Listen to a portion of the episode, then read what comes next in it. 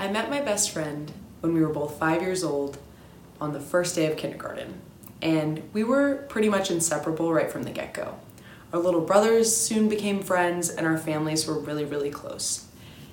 And right from the beginning, I absolutely adored him. I had the biggest crush on him. I thought that he had the most beautiful blue eyes. He was so sweet and smart, and I really appreciated, um, considering that I was a pretty shy kid, that he always managed to bring me out of my shell. And I thought we were going to get married and live happily ever after. You know, it was a pretty standard childhood crush. Um, but it ended up lasting way longer than I ever could have anticipated. I liked him on and off all throughout elementary school and middle school, and this nagging childhood crush came back for the final time in my sophomore year of high school. And sophomore year can be a pretty interesting time for lots of kids like me. Um, it's a time when you become more independent, you start driving, you let go of old friendships, you create new ones, you kind of get more in touch with who you want to be. And for me, sophomore year was pretty tough. I was struggling with some of my friendships, and I was also dealing with some pretty crippling anxiety and self esteem issues. I had this kind of white noise in my head all the time. Um, there was just these thoughts that were like, you're never good enough, no one likes you, you're a grump, you're a bore, etc. And nowhere was this anxiety more pronounced than in my relationship with my friend because I was just so uh, absolutely infatuated with him. I was obsessed with what he thought of me in comparison to what he thought of other girls, and I was constantly weighing my chances. I read into all of our tiniest interactions for hints that he liked me back because I so desperately wanted it to be true. And this went on for a while, and finally, I had just gotten tired of it. It was taking up too much space in my brain on a daily basis, and I decided that I was to do something about it. I was going to acknowledge perhaps the biggest elephant in the room of all time, something that had been present as an undercurrent in our relationship for over a decade, something that our classmates in elementary school would constantly tease us about, but that we never actually acknowledged. I was going to do one of the bravest things that I have ever done in my life. I was going to ask him out on a date. So, December 21st was the final day of the first semester of my sophomore year. And after school that day, my friend and I went to a movie. And in hindsight, I really should have taken the hint, judging by the fact that he brought a third male friend on this not date. But I was just in too deep at the time. I didn't notice. And to this day, I cannot tell you what movie we went and saw.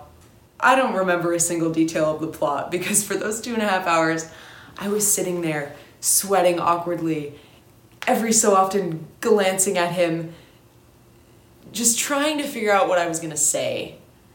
And finally, the movie ended. We dropped off our other friend, and there we were. I was sitting in the passenger seat of his car. It was a quiet, dark December night. Snow was falling down, and I was about to leave. And my stomach was doing Olympic level backflips. It was in several knots. My face was beet red, and I was still sweating awkwardly. And finally, I did a little mental countdown. I mustered up the courage and I asked him, Would you like to go on a real date with me sometime? And he said three little words that crushed my heart Not right now. And you could have cut the awkward silence with a butcher knife. I quickly and politely excused myself Speed walked into my house, and as soon as I knew he couldn't see me anymore, I burst into tears. A decade of emotion and imagining had just crashed down around my ears. I was absolutely devastated, and I didn't know what to do.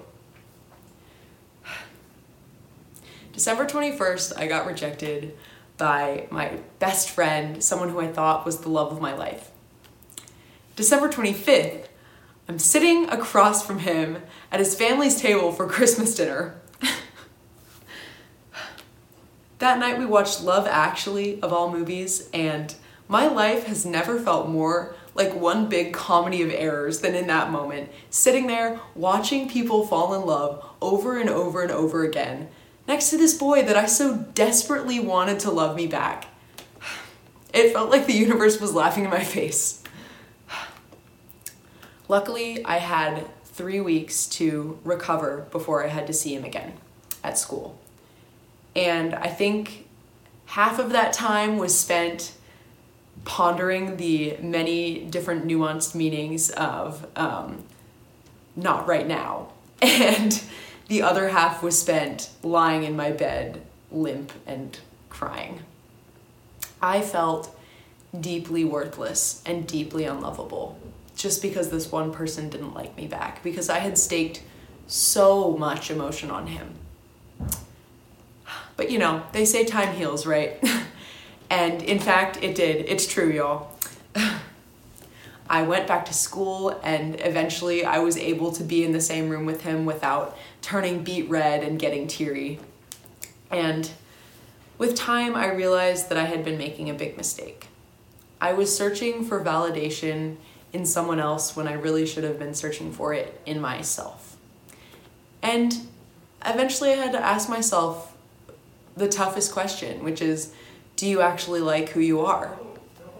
And I mulled it over for a while. And I came to the conclusion that yes, in fact, I do. I do like myself. I like what I stand for. I like the things that I spend time doing. And I love the people I surround myself with. And no matter how many times I get rejected in life, that's not going to change. My favorite part about all this, this saga, is that that boy and I are still best friends. And we are arguably much better friends now because I'm not carrying around duffel bags of emotional baggage. and I probably will still struggle with anxiety and self esteem issues in my life in the future because, you know, who doesn't, right? But I know that no matter what happens, I can always come back to this. In the end, I am stuck with me. I am all I've got for better and for worse, in sickness and in health. Thank you.